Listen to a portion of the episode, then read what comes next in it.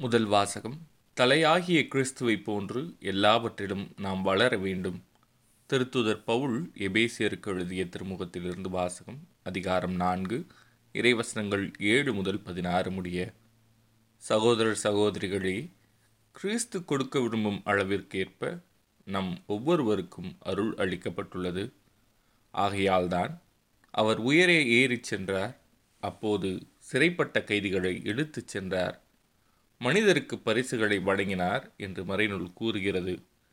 ஏறிச் சென்றார் என்பதனால் அதன் முன்பு மண்ணுலகின் கீழான பகுதிகளுக்கு அவர் இறங்கினார் என்று விளங்குகிறது அல்லவா கீழே இறங்கியவர்தான் எங்கும் நிறைந்திருக்கும்படி எல்லா வானுலகங்களுக்கும் மேலாக ஏறிச் சென்றவர். அவ்வாறே சிலரை திருத்துதர்களாகவும் சிலரை இறைவாக்கினர்களாகவும் வேறு சிலரை நற்செய்தியாளர்களாகவும் ஆயர்களாகவும் போதகர்களாகவும் ஏற்படுத்தினார். திருத்தொண்டாற்ற இறைமக்களை ஆயத்தப்படுத்தவும் கிறிஸ்துவின் உடலை கட்டி எழுப்பவும் இவர்களை அவர் ஏற்படுத்தினார். அதனால் நாம் எல்லாரும் இறைமகனை பற்றிய அறிவிலும் நம்பிக்கையிலும் ஒருமைப்பாட்டை அடைவோம். கிறிஸ்துவிடம் காணப்பட்ட நிறைவை பெறுமளவுக்கு நாம் முதிர்ச்சி அடைவோம். ஆகவே இனி நாம் குழந்தைகளைப் போல் இருக்கக்கூடாது. மனிதருடைய தந்திரங்களையும் சூழ்ச்சிகளையும் தவறுக்கு வழிநடத்தும் ஏமாற்று வழிகளையும் நம்பி அவருடைய போதனைகள் என்னும் காற்றால் அடித்துச் செல்லப்பட்டு அங்குமிங்கும் அலைக்கழிக்கப்படக்கூடாது. மாறாக அன்பின் அடிப்படையில் உண்மை பேசி தலையாகிய கிறிஸ்துவைப் போன்று எல்லாவற்றிலும் நாம் வளர வேண்டும். அவரால்தான் முழு உடலும் இசைவாய் பொருந்தி தன்னிடமுள்ள தசைநார்களால் இறுக்கி பிணைக்கப்பட்டுள்ளது. ஒவ்வொரு உறுப்பும் தனக்கே குறிக்கப்பட்ட பணியை செய்வதால் உடல் வளர்ச்சி பெற்று அன்பால் கட்டமைப்பு பெற்று வளர்ச்சியடைகிறது இது ஆண்டவரின் அருள்வாக்கு. இறைவா உமக்கு நன்றி. நற்செய்தி வாசகம். மனம் மாறாவிட்டால் நீங்கள் அனைவரும் அவ்வாறே அழிவீர்கள்.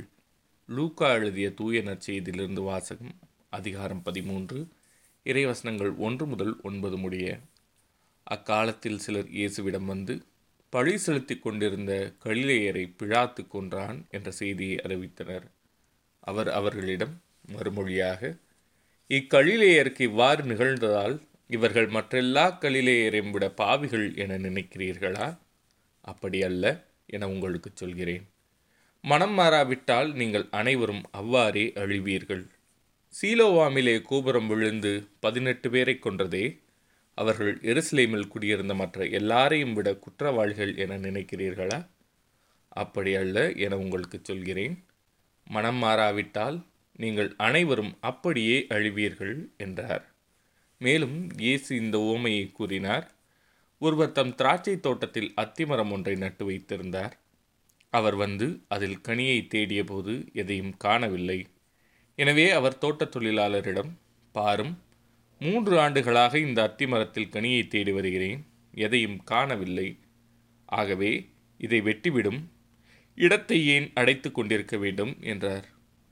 தொழிலாளர் மறுமொழியாக ஐயா இந்த ஆண்டும் இதை விட்டு வையும்.